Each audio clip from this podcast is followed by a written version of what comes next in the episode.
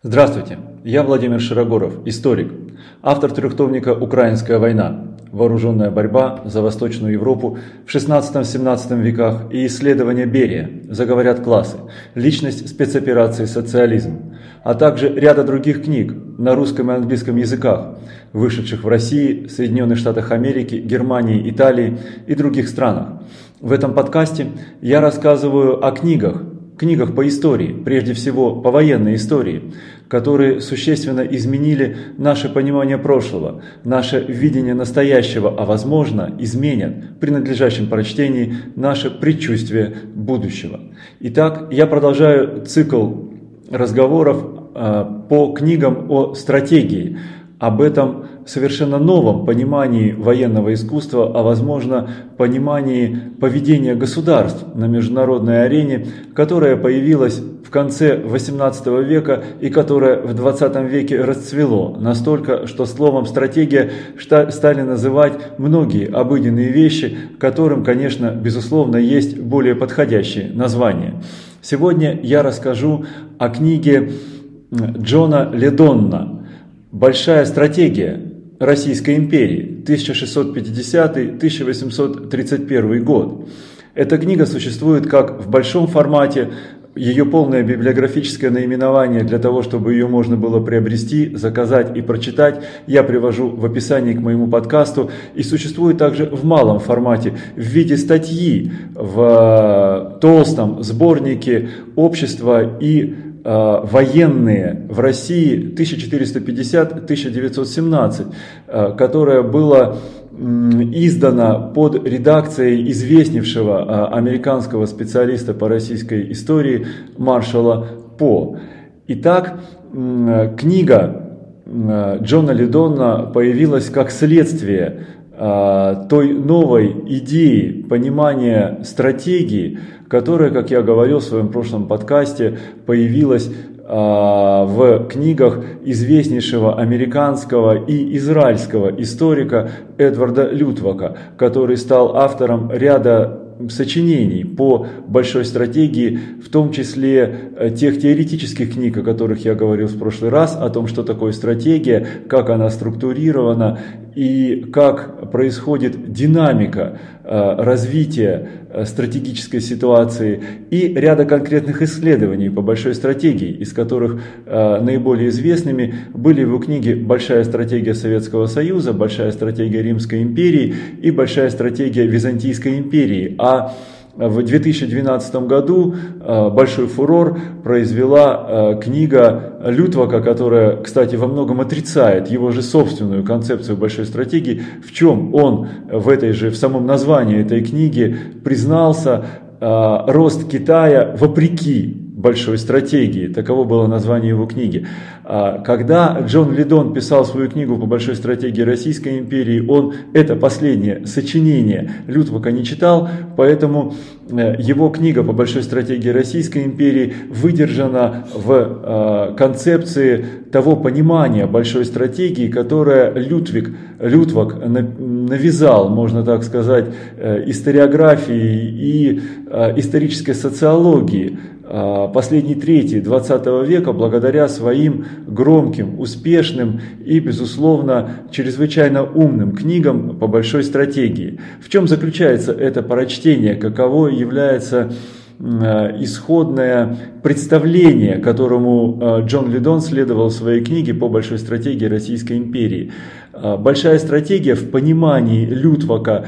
и в понимании Лидона как он следовал Лютваку, является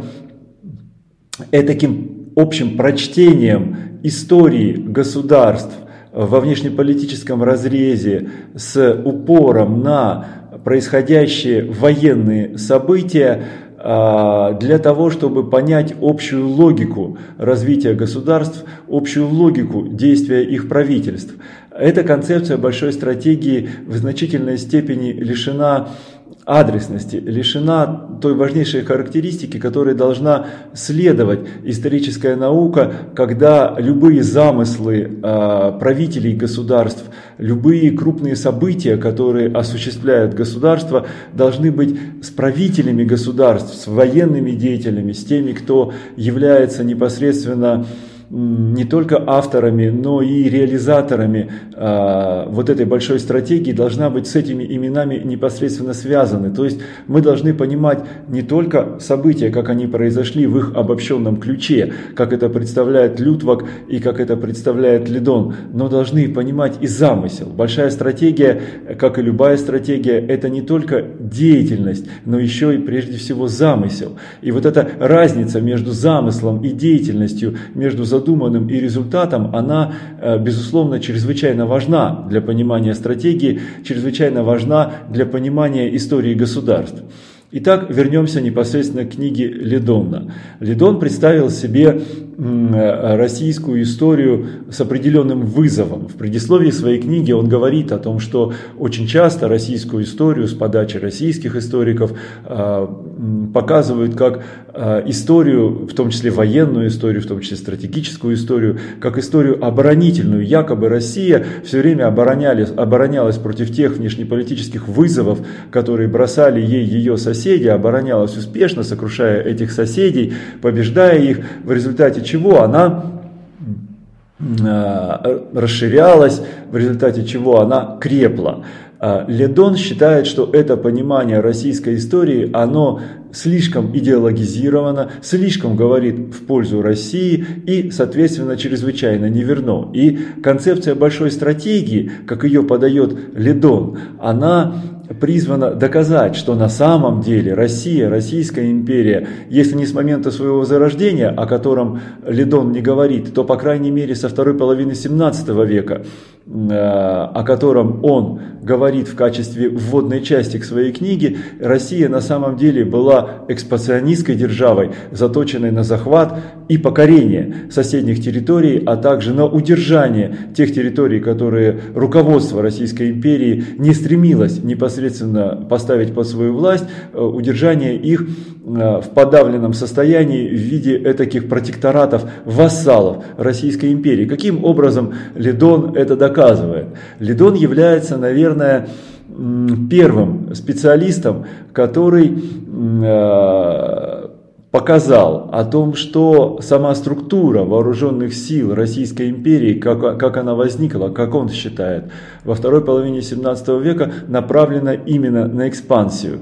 Ледон показывает о том, что во второй половине 17 века с началом непосредственно, непосредственного ожесточенного соперничества между Россией и Речью Посполитой за те территории, которые являются на сегодня а, северной частью Украины и Белоруссией, а также э, соперничество между Россией и Швецией, или как а, иногда говорят, шведской Балтийской империей, во второй половине 17 века за территории, которые являются ныне э, балтийскими государствами Латвией, Эстонией, а также той частью России, которая непосредственно примыкает к Финскому заливу, в ходе этих,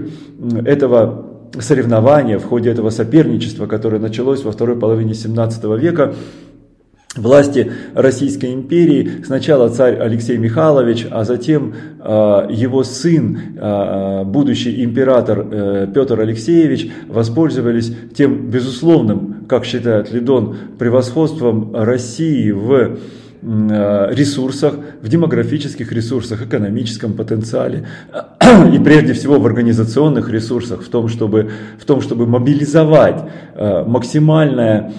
количество людей, денег а, и других необходимых средств для войны, пользуясь этим превосходством, а, руководство Московского царства, России, Российской империи затем перешло а, к наступательным действиям, основанным на принципе глубокого проникновения мощных концентрированных кулаков российских армий к политическим центрам своих противников для их сокрушения и подчинения. Примером э, начала таких операций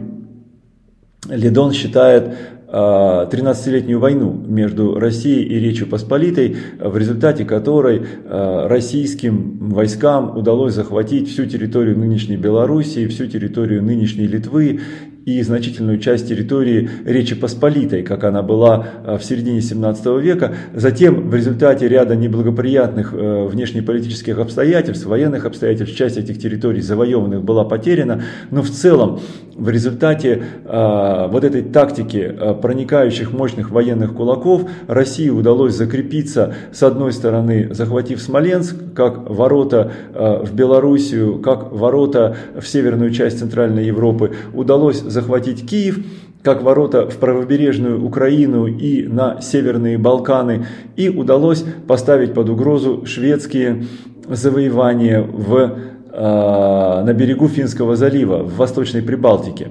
Э, одновременно Ледон считает, что хотя Россия завоевала ряд новых территорий, она продолжала сохранять свою армию, вот этот экспансионистский кулак, в концентрированном виде на свои, в своем историческом ядре. Лидон является первым э, ученым, первым ученым, э, русистом, первым ученым, можно сказать, даже, наверное, советологом в какой-то степени, который, который следует э, и изложил концепцию слоистости Российской империи, которая с точки зрения Лидона была разделена на три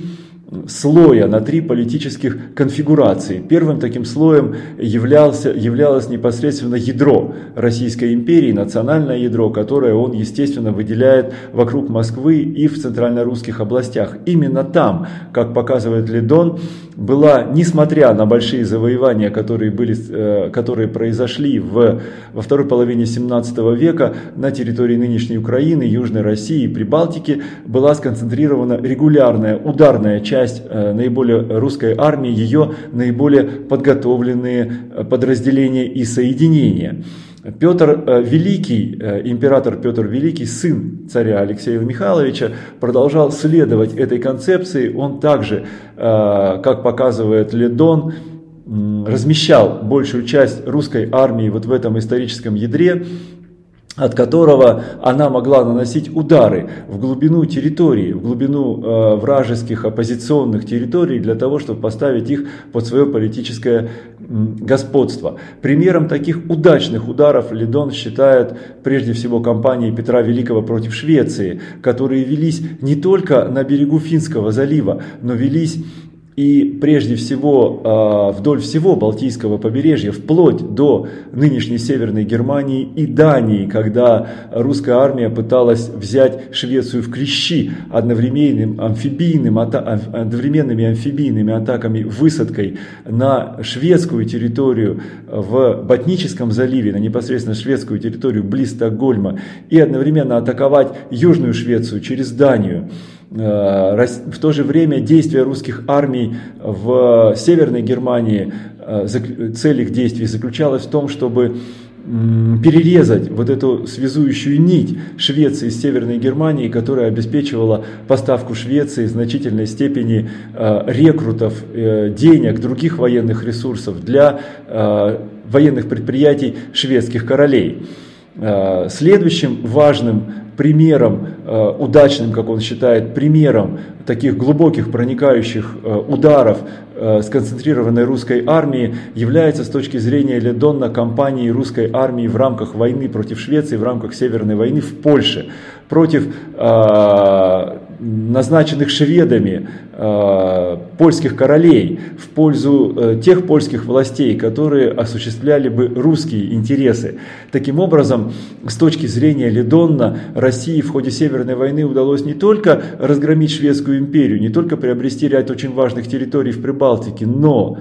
и э, создать из значительной части государств Центральной Европы, в частности из Речи Посполитой, северогерманских государств, а также из самой Швеции в значительной степени свои вассальные протектораты, которые должны были осуществлять интересы Российской империи а, в тех регионах, где они присутствовали, то есть в Скандинавии, а, Центральной Европе, Северной Центральной Европе и, собственно, Центральной Европе.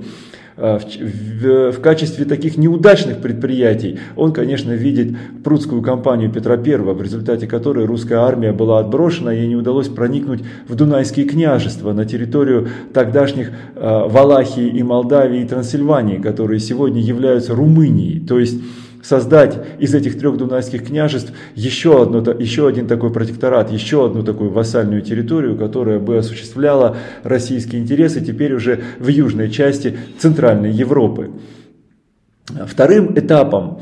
а, стратегической истории, истории большой стратегии Российской империи в XVIII веке а, Лидон видит царствование прежде всего Екатерины II. Почему? Потому что благодаря вот этим глубоким концентрическим ударам, которые, как э, считает Лидон, наносила русская армия, базирующаяся в центральном московском этническом русском ядре России, удалось э, не только поставить на колени ряд геополитических территорий, которые стали протекторатами России, но и разгромить непосредственных противников России в борьбе за э, южно-русские степи, в борьбе борьбе за э, северное Причерноморское побережье, это Османская Турция и Крымское ханство, которые э, в ходе царства Екатерины II присутствие Османской империи на севере Черного моря было ликвидировано, а Крымское ханство было подчинено России. Но одновременно